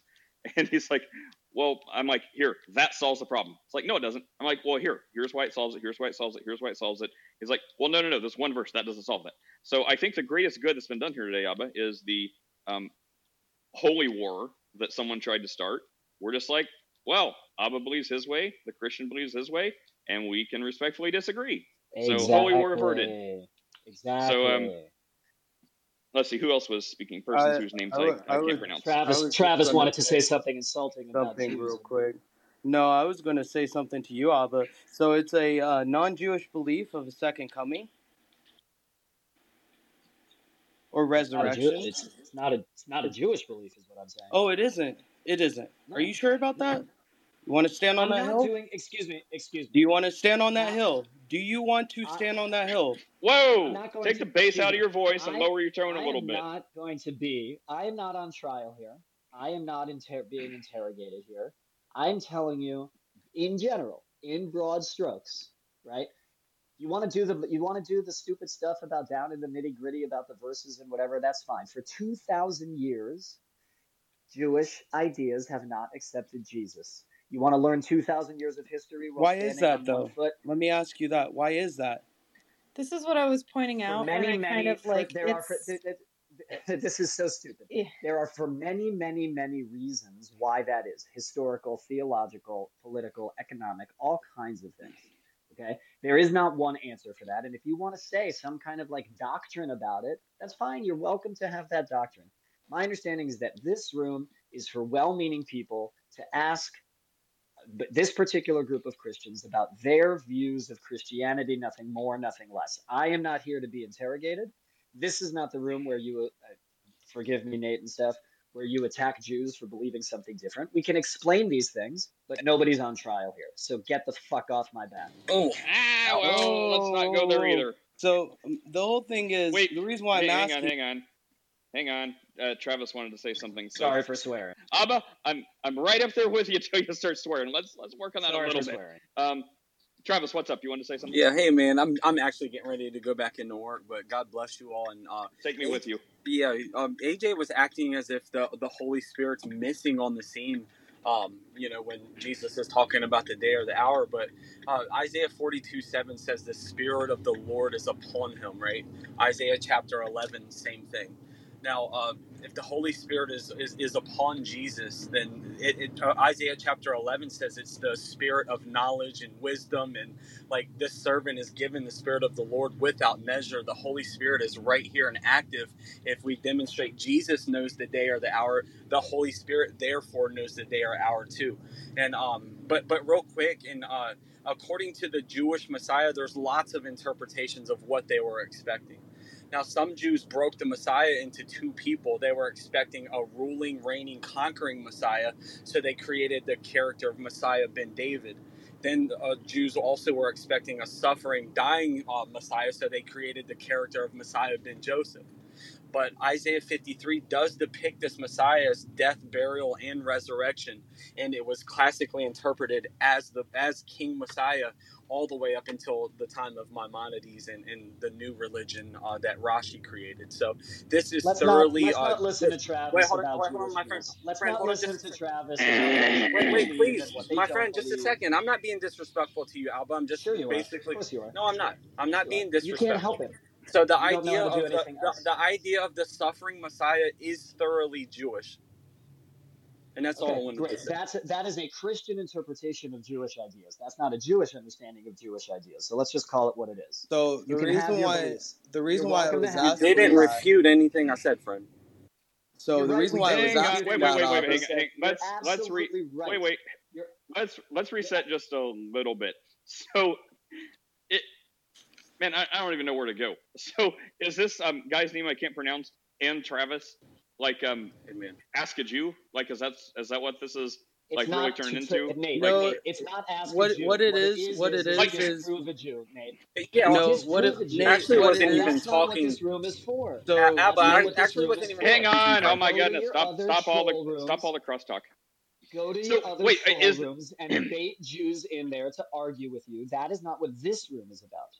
Okay. so Abba, Um, are, are, are both like are, are are you Christian guy's name I can't pronounce? Is that like yeah, are you coming I'm. I, I'm. It says armor of Yahweh, armor Okay, of Jehovah. so so uh, Abba, is this like if you were just like, hey Nate, how's this going? Uh, you know, let me tell you why Jesus isn't God, and you know all this other stuff. Is is that like kind of where we're going? It's not like, hey, yeah, Abba, what do you think about this? It's like, hey Abba, I Yeah. presume that you think this about this, and let me just tell you why that's wrong, even though you didn't bring it up and didn't speak about it and don't want to be part of this conversation right now. Is is that So kind of what's going on? look. What here's what here's what I think is happening. There was a Jew on stage, and folks like Travis and Shiryon decided, hey, Jew on stage, that means target. Let's go target that guy and his beliefs, right? And the beliefs of the entire Jewish people. Wait, that's not fair of everybody. That's not. That's not true. I wasn't even speaking to you. Yeah, the, the other guy I don't know, what but that's Travis what wouldn't that's do what that. we do. So Um, but may yeah. I, I, may I, I But say that's something? fine. Could That's fine. could I Say, say hang something, Hey, Nate? hey, wait. No, I was in the middle of speaking. You may not Let say Abba finish something another guy, then we're going to see you. speaking. Okay, Okay? thank you. Travis Yabba. and Shiryon hang out in rooms with folks whose sole purpose is to beat up on Jews and Muslims using Christian doctrine to do so. Anybody who chooses to use their religious beliefs as a blunt instrument to beat other people up, I think this um, is is derelict in their religious obligations to their own faith and is abusing their own faith just at the same time as they're using it to abuse others. I think it's despicable. I think it's hateful. I couldn't give a crap one way or the other about what you believe. If it brings you joy and meaning in your life and purpose, I think that's wonderful. Let me have my own meaning and purpose and joy in my life from my, my tradition. What we do as Jews should matter very little to you. So leave us the damn hell alone. Well, I was so happy earlier when AJ was here, and he was clearly trying to pit Jews and Christians against each other, and we um, did not take the bait. Um, I guess uh, my celebratory spirit was preemptive. Uh, CEO, welcome to uh, welcome to Christian Hill. Wait, Wait, wait. Um, I, I, I have Can I uh, yeah, I that? have something related to this conversation I want to read, and I only want Abba to respond. And Abba, these are not my words. I'm trying to understand this topic It's more. not Ask so a I want Jew. what? Abba just said this isn't Ask a Jew. Like, why? Oh, Oh, I'm sorry, Abba. Do you do you mind if I ask you a question, or you don't want me to? You can. You, uh, it's it's Nate and Steph's room. It's up to them. I think I've been clear that I am not interested in being interrogated about my views and I'm not told that I'm interrogating wrong you. Okay, so the answer wrong no, blah blah blah. no, no questions for Abba at this time. He needs to lower his blood pressure because that was Okay. uh, my blood pressure is high. Everyone needs a drink of water. I do I hate to you all and myself. just Nate. I don't know this, this other armor of Yahweh guy, uh, but Yeah. I do. I am familiar with Travis, and Travis does a lot of evangelizing to Muslims. I haven't. I just want to be fair. I haven't seen him go after the Jewish faith aggressively. He's just known for evangelizing to Muslims. Yeah, So yeah, Abba, we love Jews, you, Jews man. see what Jews see. You, we, we, we see what we see what people do to Jews, even if you don't. Yeah, Well, so okay, hold on. Without going down that road, I wouldn't I wouldn't claim to have an understanding that I don't have. I I'm just saying with Abba, I've never seen Travis be aggressive towards any one of the have. You have. dude, no, Okay. no, that's Yeah, not I have, true. and And and particularly and let here and I can Steph speak. Here, let me speak for myself. Abba, let and, me speak for myself. No, particularly Trav, be towards me. Quiet. And, and, and Steph, I've seen, I've, I've had it particularly towards me with great vitriol and ire, and I think it's disgusting. Yeah. So if I can speak for myself here, so no, I wanna, No. I wanna, no, yes, wanna. please let Travis Yeah, please, respond. Leah. So let me state my heart, man. Um, I, I love the Jews. I wholeheartedly believe that the Jews are God's chosen people. Psalm 105. Uh, God Here makes an go. eternal promise. Here, hold on just a second. God makes an eternal promise with the children of Israel that this is their land forever. It's not contingent on any action other than God's promise. He loves his people, right?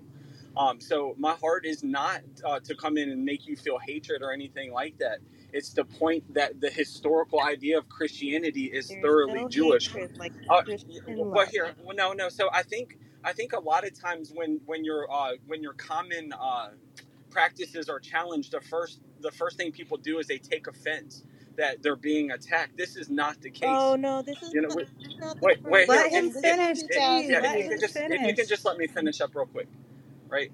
So I just I just wanted to state that I've never attacked the Jewish people. I believe they're God's chosen people. Abba, we love you. We want to see you come to the knowledge of Jesus Christ. See, there you go. And that's not our intention. That- Okay, well, that's, see, that's it is. way worse than All what right, I was so going to ask. so wait a minute. So I just want to. Okay, so in this room, We we tend to be. to Hold on, G.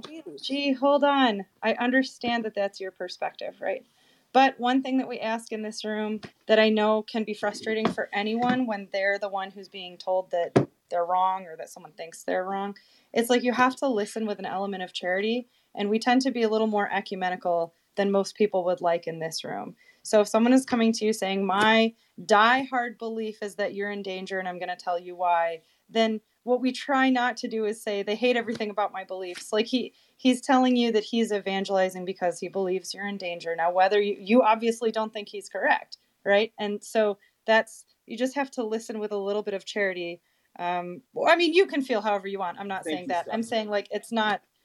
I don't know. I I can see why Travis or any Christian would say that. I don't know if that statement necessarily equates to a directly anti-Semitic, you know. Can you see why it would be triggering to Jews though Yes. after you know not only centuries but millennia of this this this sorry, I'm not going to swear. This stuff Yeah. um and you know the things that have been done to us for the sake of Christian love? Of course. Um, so when a Christian comes to you and says, "I want to see you saved," it's sort of like, and and okay, you you have a choice. You can get very righteous anger and direct it all at that person who's who's saying that to you, or you can take a breath and consider them someone who's not educated in your experience and who's doing something that they believe is honest and and the right thing to do. Yeah, but he's And trying to speak of our religion to us. That's why it needs to Okay, stop. so- yeah, because yeah. think So, it's the right so thing to do. Oh, okay, yeah. So I, I don't, I can't tell you how many times we're constantly challenged and demonized and told we're bad because you know we don't have the true way. And uh, man, people, I mean, it's a personality type or or whatever. But I mean, the the offense level people have is just so high. It's like a hair trigger, and people are just waiting for one misspoken word to come out of someone's mouth and their idea, and it's like game on. And it's like you know, I, I, like it's not what you say; it's just in the way, right? So maybe maybe it was said in a way that wasn't great that like initially like tripped someone up or whatever. But it's like people tell me I'm wrong all the time. No, no, so it's like I can yell. I, well, hang on, hang on. I'm I'm pretty adamant. I'm going to finish speaking. So it's just like lower the offense level. If someone says like, look, me and Abba pretty much just told each other, you know, we're we're wrong. I mean, we did it very, very glancing and very, very passing, but still, we know each other's positions, right? So if I'm like, Abba, you're in a you're in a Christian room, like, you know, this is why I think I'm right, and you need to reconsider. Um, I, I mean, you know, he may get offended by that, but whatever. But I mean, you know, people if they're like, "You're wrong," and I'm going to fight you, and I'm going to kill you. Like there's some Muslim dude that wanted me to become Muslim, or he wanted me and Chris to like meet him on the field of battle so he could like kill us or behead us. I'm like, okay, that's not fun to hear. But instead of yelling and screaming, I'm just gonna, you know, distance myself from you. So I mean, you know, words can turn to violent actions very quick. But if there's just some Muslim guy like all the others who are like, look, this is wrong, and you know, I really, you know, Christianity's wrong. Here's why, blah blah blah. I'm like, look, I don't want to hear it. What you're saying is offensive. It's blasphemous. Blah blah blah. But I mean, you know, I'm not going to yell and scream and completely freak out unless you start coming to like, you know, do violent things. In which case, I'm like, okay, now we can't talk anymore. Nate, Um, I, I don't going- know, man. Nate, I'm not going to go to a Hindu and say Hinduism says this, and therefore you're wrong. Yeah, so I'm. Well, if you don't want to be But if offended, you wait, ran well, okay, I, I get it. So it's room- so it's like an it's like an it's like a positive evangelism versus like you're in a you're in a room where Travis is, and you're like, okay, Travis, look, I, I you got three minutes, man. I know you've been saying this. Why you tell me all your evangelistic stuff? I, I I think I get it now. It's like if it was coming from you soliciting it, it would be one thing. But on the other hand, uh, so so the higher offense is he's going to you specifically. Like if I was like, hey, G, look, I know you've just like her- I know, and I, I I see your point, but my advice instead of like you know having this kerfuffle that's going on here would just be go away from him. Like if I walked into a Muslim room and this Muslim's just like, look, you're wrong. Here's why. Here's why. You need to turn away from Christ. You need to you know recognize Christ as a prophet, and that's all they did. Like instead of like yelling and screaming at him, I'd just be like, fine, dude, peace, I'm out. Yeah, but we- and we also don't just conclude that people hate us because they say Jesus is not the Messiah, right? It's like to, to come to this conclusion is just irrational. Let's see what Jefferson has to say. What's up, Jefferson? I yeah, I mean Nate, I, I I, I've been in like 40 exchanges with Abba. I've never offended him once. I have a question. I want to hear a Jewish and a Christian He perspective said no. Oh, He doesn't. No, no one is interrogating Jews today. That's the answer. yes, like yeah, like CEO, like I mean, he he did actually say no, and then he said he was going to go away for a little bit. So that that's not me. Like I I Got I it. would, I, I know Abba would be fine if you're like Abba. I would like to ask you a question and you give me your perspective. I I know he would be fine, but apparently not at this moment because he he like you know won some air or something. Michael, So did you want yeah, that's that's Jefferson. What's up, Jefferson? I'm sorry. I think that Michael's on mic, un- unmuted. So I, I thought maybe he Oh. wanted to say something. Um, I want to hear what Jefferson has to say. I want to get another topic quick. uh, well, like uh, uh, apologetics uh, kind of work pretty well in house. But it's to me, it seems a little bit like, um, uh, well, I, I got uh, just had a, a device ordered, and the instructions were in English, and they were in uh, German, and they were in Spanish, and they were in, you know, they were in several languages, and like, even if I could. Uh, sit down with like a uh, a translation book and translate, you know, word for word out of some of these other ones, the sentence structures and everything else would be. I kind of have to do some head scratching. I wouldn't just be able to roll right through it. And to me, apologetics, um, it's easy to get off into those those kinds of weeds. I'm, I was, I still am, I guess, enjoying the conversation, uh, kicking the ball back and forth uh, on stage and it is a you know ask a Christian room. So however you wanted to, wherever it is you, You wanted to go. a question? Well, so here's my my question is uh, kind of unrelated to, or maybe it's really related to everything, but maybe it's it's unrelated to any of this stuff. Is I I um it, it looks to me like hmm how do I how do I ask this question so that it's actually understood? Maybe I need to think about this a, mi- a minute. All right, guy whose name I can't pronounce. Um, not Armor of God, the other guy. Um, squiggly guy with a turban thing on your head. Are you, You did speaking? not say squiggly. guy. Michael. That that's a picture Yes. of Maimonides. Are you speaking? That person.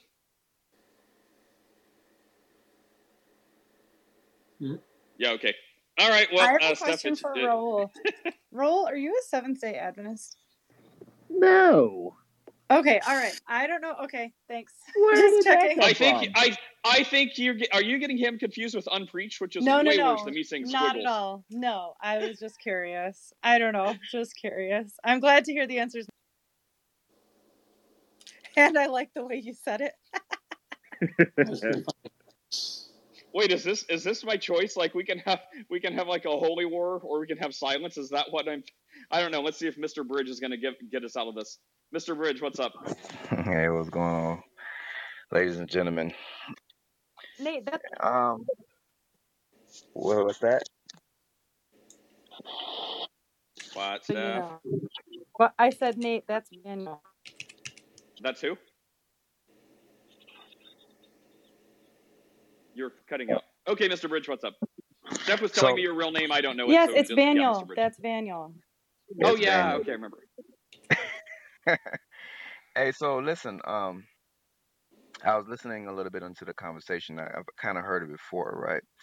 Um, so I, I hear, I hear, um, that, uh, like, don't you don't don't tell us about I wash our, my hands our of everything that's about to happen. Yeah, no, no, no, no, no. I, I'm, I'm trying to word it correctly because I don't want to, I don't want to be misunderstood. I'm, I'm actually, I'm trying to figure this, the, the line of reasoning, right? Um, because like, you know, like I remember doing the civil rights issues that's been going on in, in 2020. People were like, well, you're not black, so you can't speak on our topic. So, um, my question is, is, is there an ability to learn about somebody else's, you know, belief system by reading their material? Well, I think yes, Uh, uh, but yeah. having the experience is completely different, right? Like I can hear my grandmother's stories about her parents and how they escaped Germany during World War II, but it doesn't give me that experience. I feel you know, and that's even closer than reading it. But I think you're lacking this sort of thing in your DNA, this feeling that is, you know, much deeper than you could ever read about. Now, is the experience um like because I I know you know they have certain you know black people that haven't experienced what their ancestors experienced, um, but does that um I mean is it genetically inher- inherited experience? No, I don't. I I think mean, the epigenetic argument really fails in a lot of ways, but um, it's also like, you know, if this is your family, if this is people you knew, if this, if your grandfather had stories about, you know, suffering in certain ways, you would feel connected to that in a way that you wouldn't from reading a book, right? So I don't think it's genetically inherited.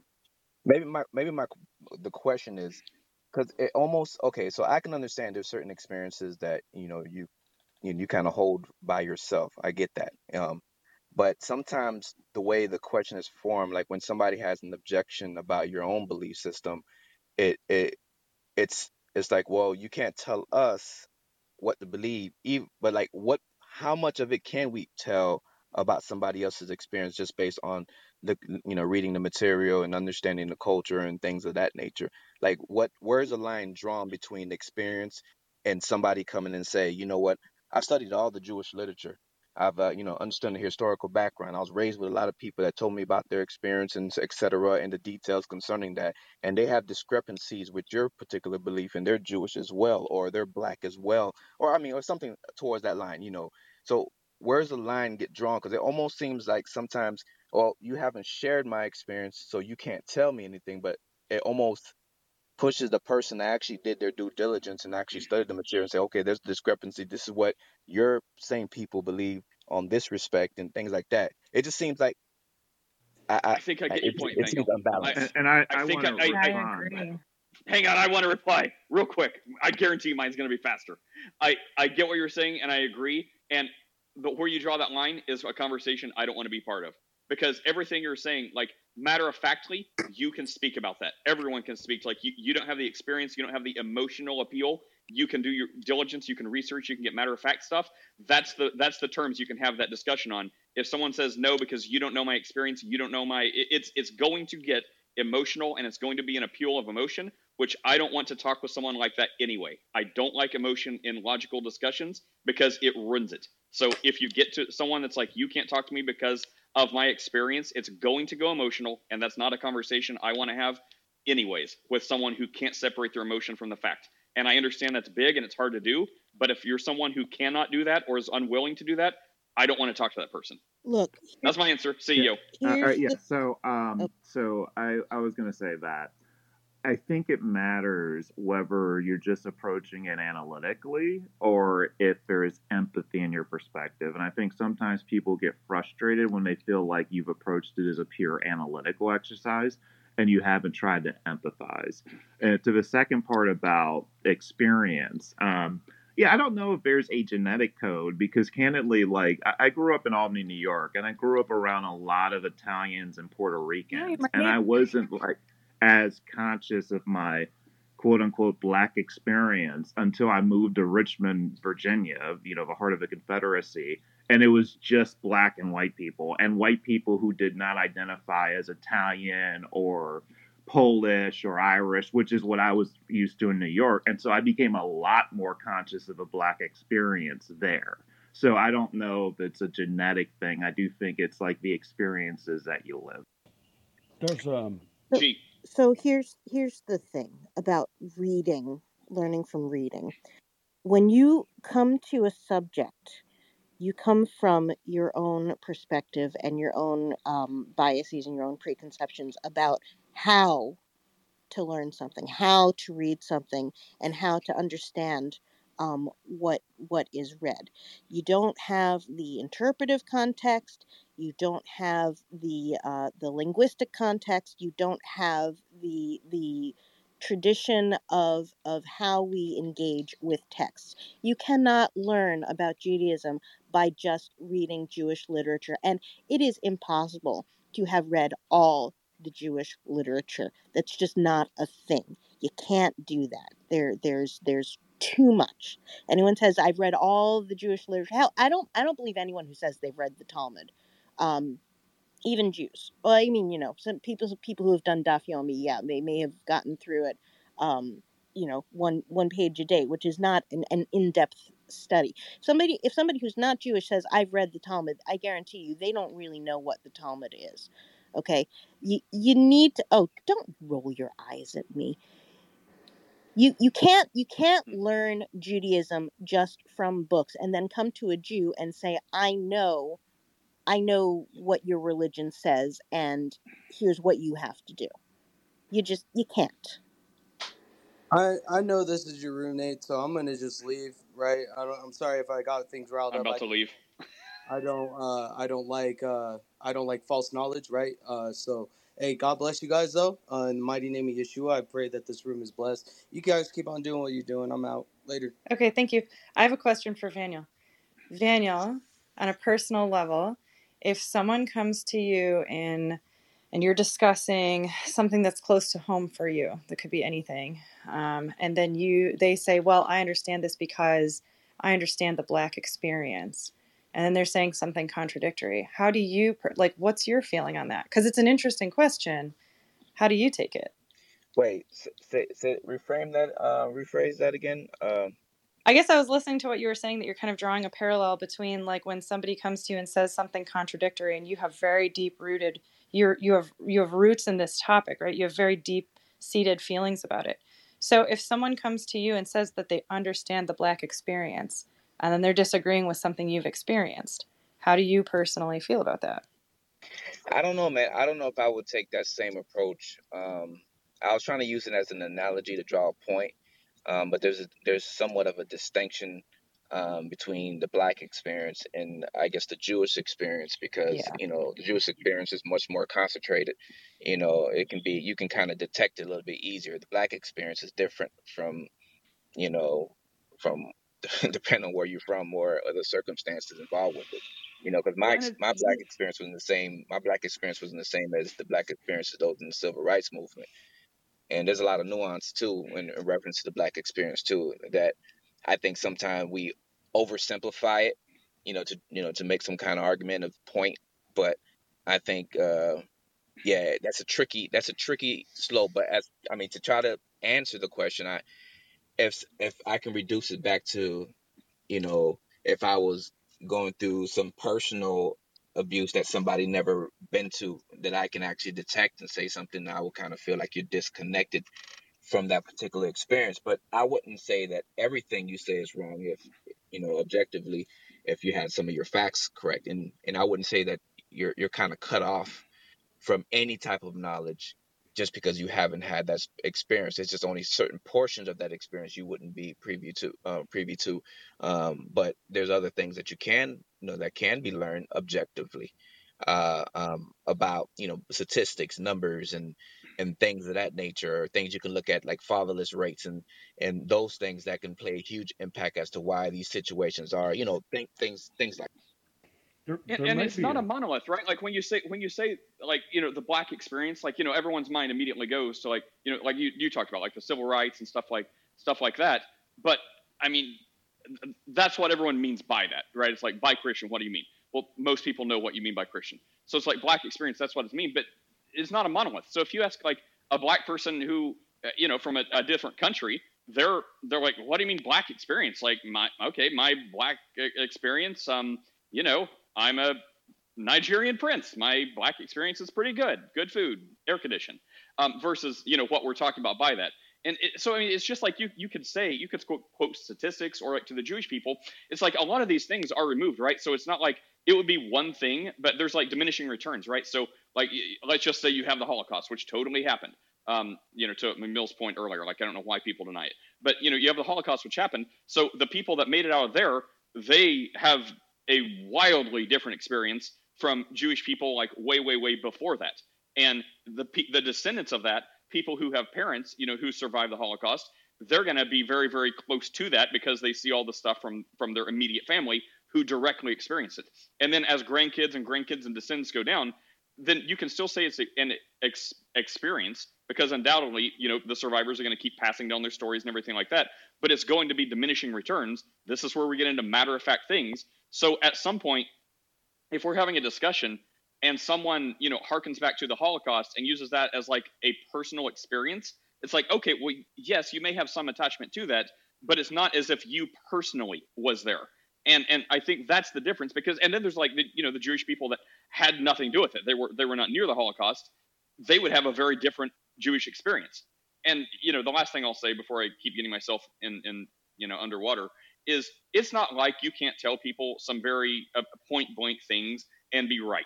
Like if I was talking to a Jewish person that you know kept saying things that sounded like they believe in three gods, um, and they're like, "You're Jewish, you can't tell me what I believe." It's like, are you? Like you have one God. Like like the Jewish observant Jewish people have one God. And you're like, no, no, no, and they totally say it's three. I get that that's ridiculous, but I mean, there's got to be general things that you know all, all, the Jewish people on stage would say, okay, yeah, if if some Jew, Jewish person was this was this ignorant about one of these like points, yeah, a complete Gentile could be like, hey, you're wrong about this, and they would be correct. So I mean, we could start from the absurd and then work our way back to where there's real contention. Anyways, there's, I'm out. Hope you all don't hate me. there's a there's a different angle of approach um, to where that boundary is, which is actually part of what I was trying to. Uh, my question earlier that I didn't ask was was trying to approach the same thing. Where is that boundary? Um, there's there was a study done. Uh, I don't know how far back, and I can't remember the, but it was looking at um,